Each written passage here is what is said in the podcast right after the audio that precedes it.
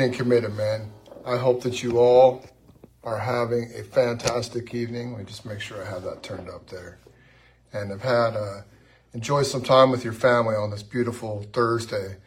Um, if you're here in East Texas, I hope that you're staying dry. We've had a few days of rain, and it kind of leads me into my message um, this morning. We had several hours of severe thunderstorms last night, and what it did was it, it caused, uh, at least where I live, um, when I woke up this morning, the, the internet was down, the internet service provider, um, or ISP.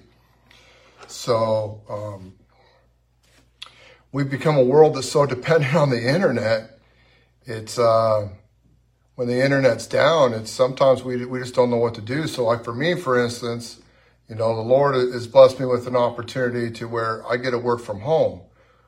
But what that means is, is that I'm in front of a computer, you know, nine, ten hours a day, and I rely on the internet to do my job. If the internet service provider is not up, then I can't effectively do my job.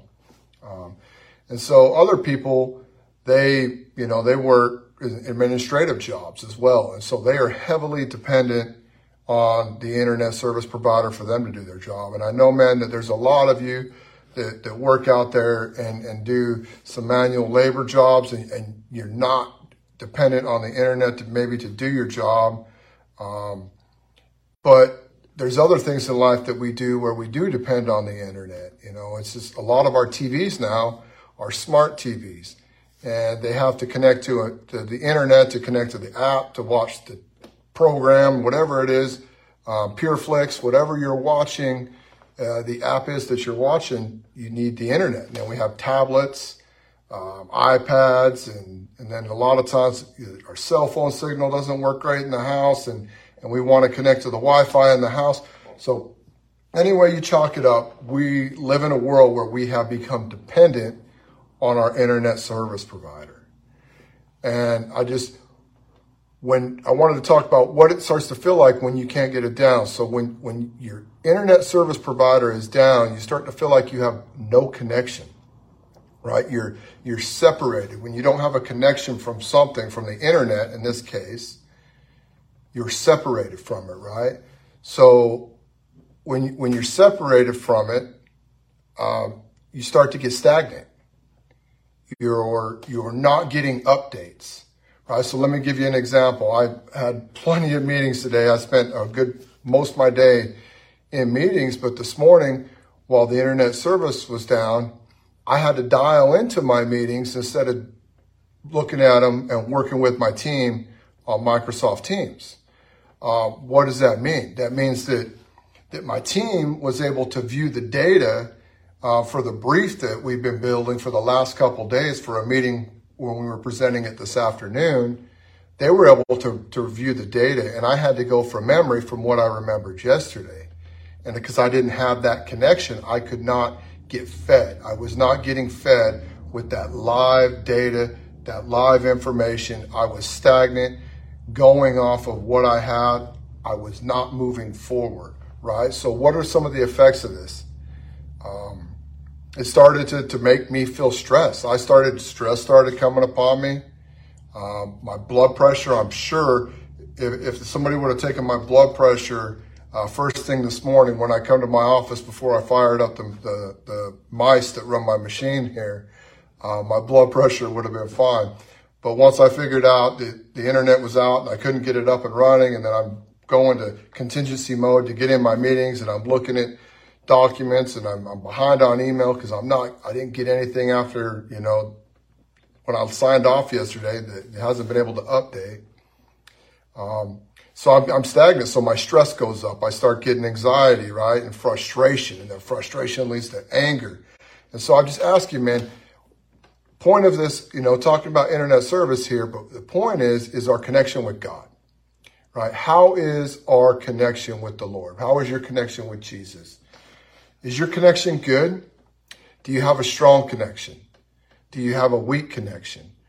Or are you distant, you know, and, and don't have any connection at all? Maybe, maybe some of you men are, have been driven to, to this page here because you are looking for that connection to the Lord.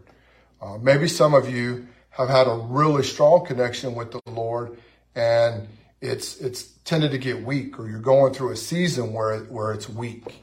Um, or or maybe if you you know are are you know have been really connected and and you stay connected you know may, maybe there is you know and hopefully that's the case for many of you and, and you're able to to um, help lead and, and, contribute to others with that.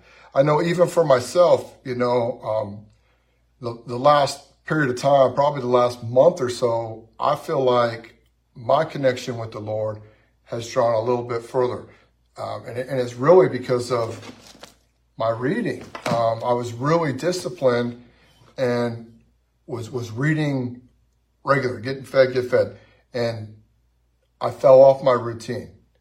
Um, I started getting fed differently, and then and I started listening to a lot of uh, uh, talk radio, and so when I'm not in meetings and I'm just working, I'm listening to to Christian talk radio and so I'll stop and I'll open up my Bible if I have time and I'll follow along and I'll, okay, that's good, and take notes. And so I was getting fed, right? Um, but I was eating from a different plate and I wasn't going to the Lord myself and getting fed.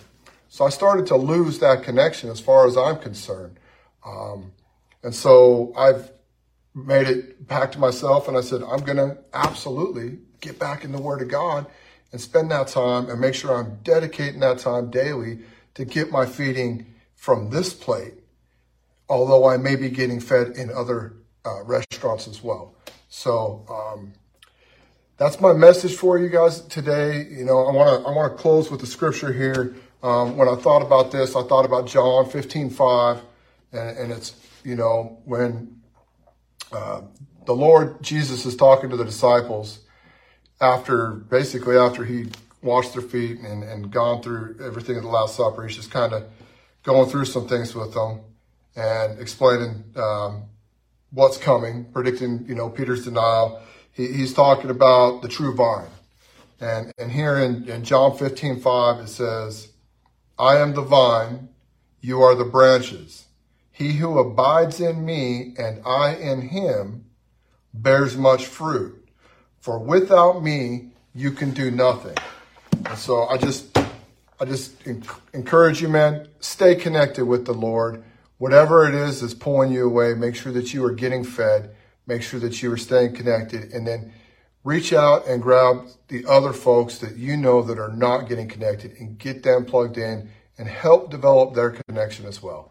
So that's my message for this evening, man. I love you all. I God bless you all. Enjoy the time with your family. Signing off.